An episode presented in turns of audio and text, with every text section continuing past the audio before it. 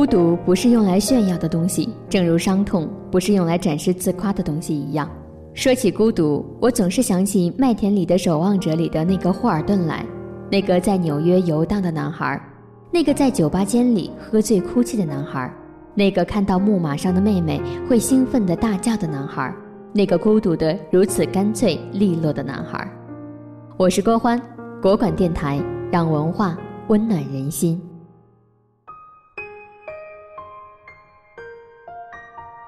关于孤独，有各种各样动听的说法，比如有人说只有孤独才能产生艺术家，还有人说只有孤独才能接近上帝，还有人写文章诉说自己的孤独，说自己孤独的想自杀，之所以又没有自杀，是因为舍不得艺术。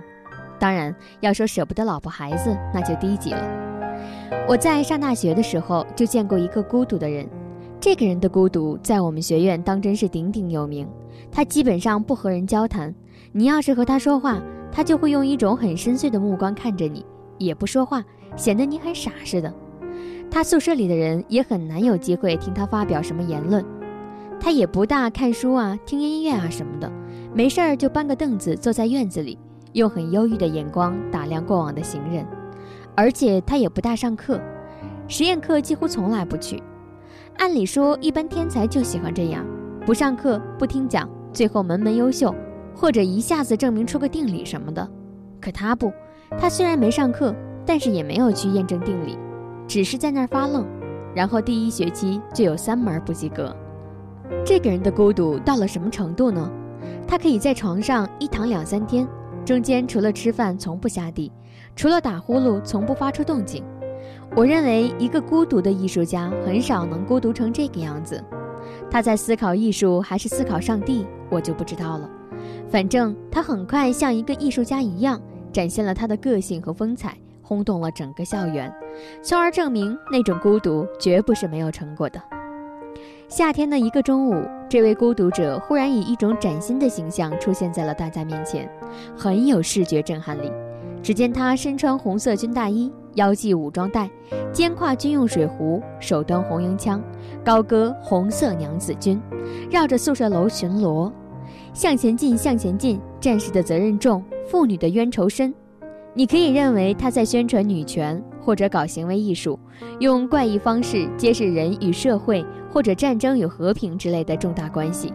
但我们都不这么认为。我们当时听都没听说过行为艺术，我们就认为他疯了。马上找来辅导员和保卫处的人，他们趁他在楼道拐角转弯的时候一拥而上，将他按倒在地。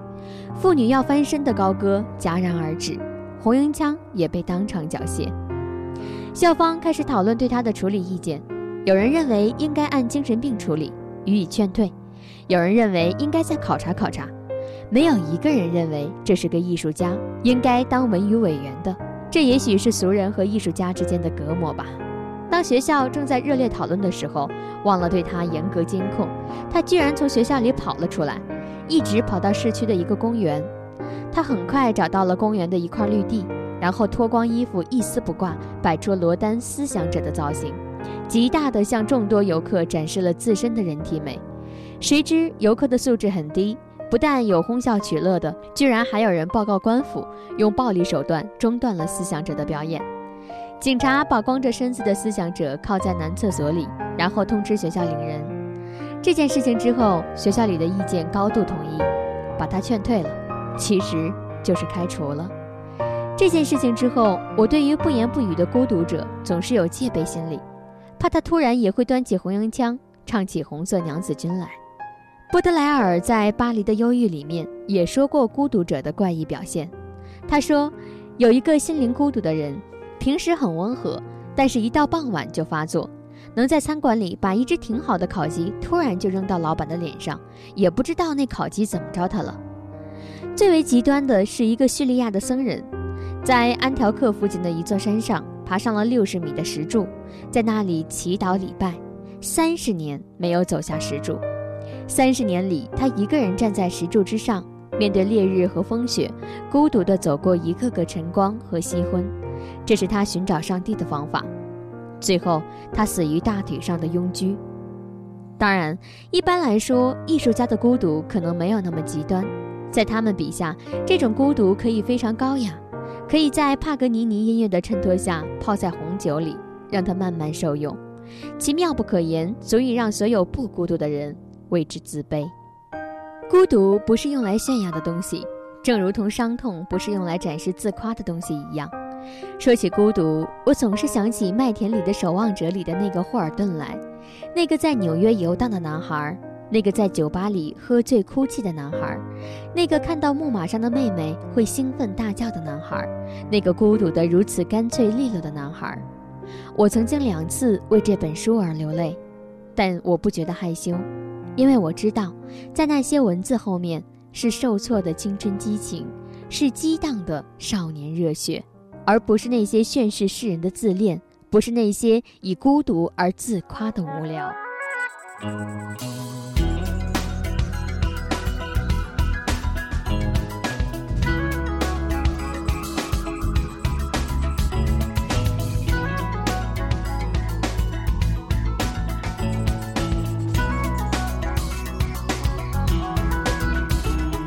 心情好而心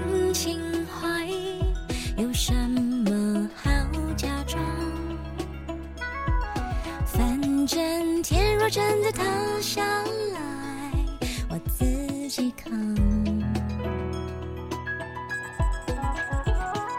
天气好而天气坏，有什么好紧张？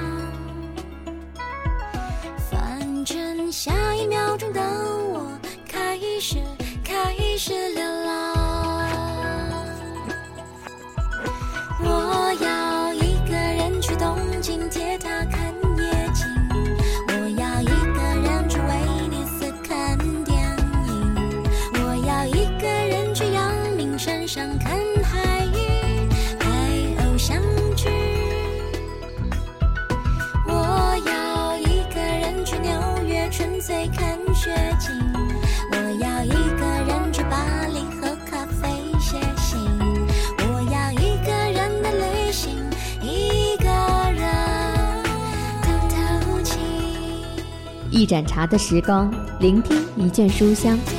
更多节目，欢迎访问国馆 .com，倾听文化的声音，让声音温暖你我。